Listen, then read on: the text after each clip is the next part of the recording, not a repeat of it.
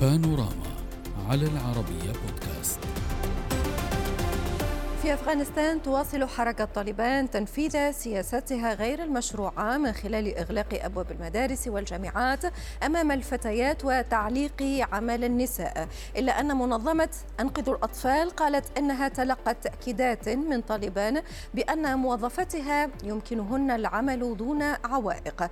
وفي السياق قال نائب المتحدث باسم طالبان بلال كريمي في مقابلة خاصة بها قناة العربية في وقت سابق قال إن الحركة تسعى لتنظيم المراحل التعليمية وشؤون التنمية بما يتوافق مع أحكام الشريعة الإسلامية.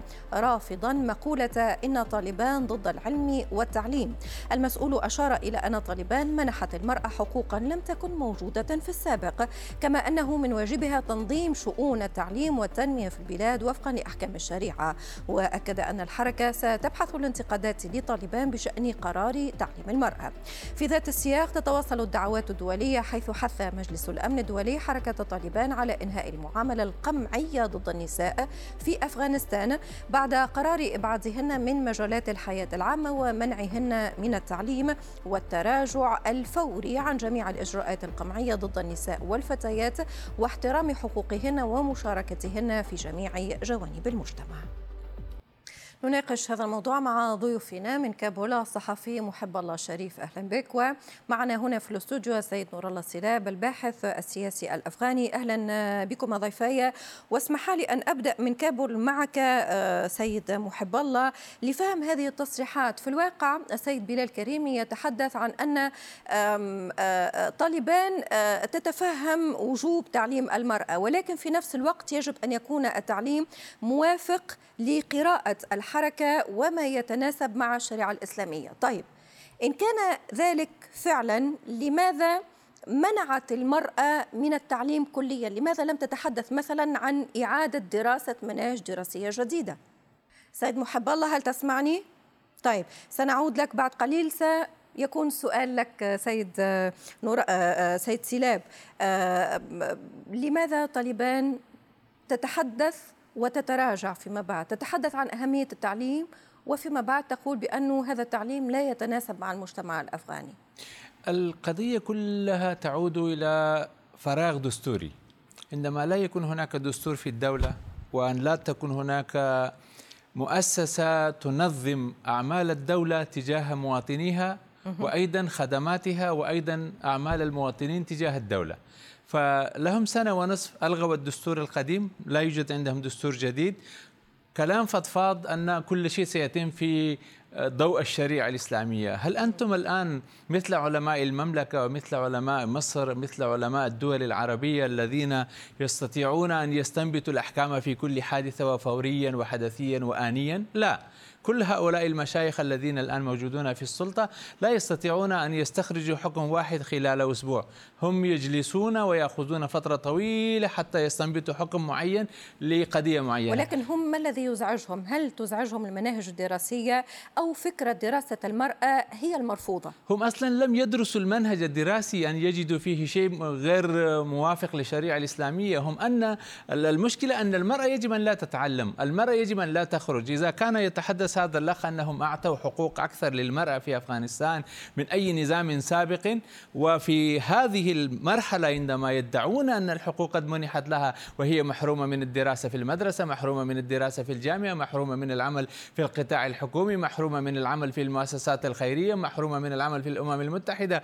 فإذا كانت الحقوق معطية لها بهذا الشكل وهي محرومة إذا كانت لم إذا لم يكن هناك أي حق ممنوح لها بإيش كان سيصير طيب خلينا لها؟ نقول هذا السؤال الضيفي صار جاهز معنا أو عاد لنا من جديد. سيد شريف تسمعني؟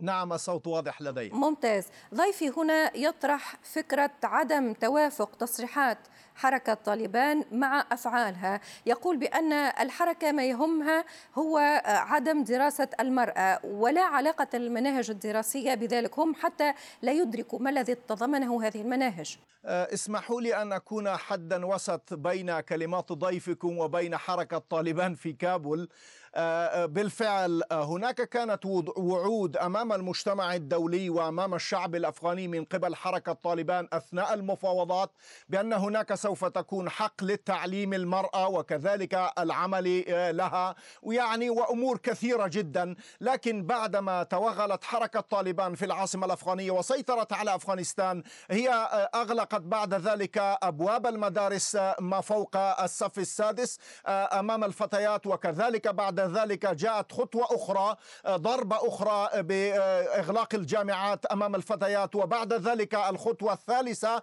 منع عملهن في المؤسسات غير الدولية في المحلية أو أو الدولية. فالأمر صار يعني صعبا جدا.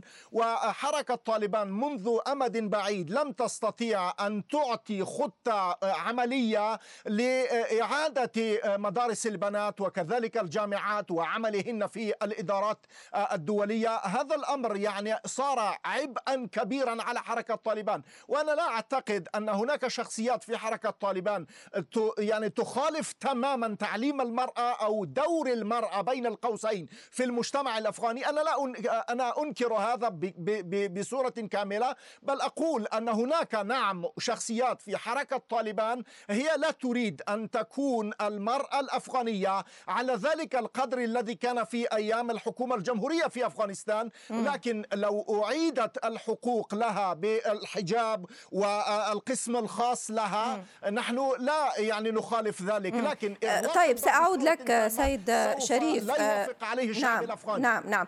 ضيفي يتحدث عن شبه انقسام داخل الحركة نفسها وعلى فكرة هذا استخلصه عديدون ممن تحدثوا إلى الحركة إلى أعضاء الحركة بأن هناك شق مع تعليم المرأة وشق آخر من قيادات الصف الأول الذي يرفض ذلك تماما. هل هذا الانقسام حاصل فعليا؟ الانقسام لا الانقسام لا بد منه ولا بد من اختلاف الفكر في التوجهات الرسمية لحركة طالبان لأن كل هؤلاء ليسوا علماء وليسوا كلهم مشايخ وليسوا كلهم مولوية ولا وليس كلهم الملالي لأن نصفهم كانوا ميليشيات فقط يقاتلون من أجل بقية زملائهم. أم لا يوجد هناك شيء شرعي أن كل هؤلاء كانوا خريجي مدارس أن كل هؤلاء كانوا يدرسون في منهج معين أن كل هؤلاء كانوا طلاب أو شيء؟ لا أبدا. هذه ميليشيات تقاتل لمصلحة ما أنا يعني لا أؤيدهم أنهم كلهم كانوا على توجه إسلامي وأن كل هؤلاء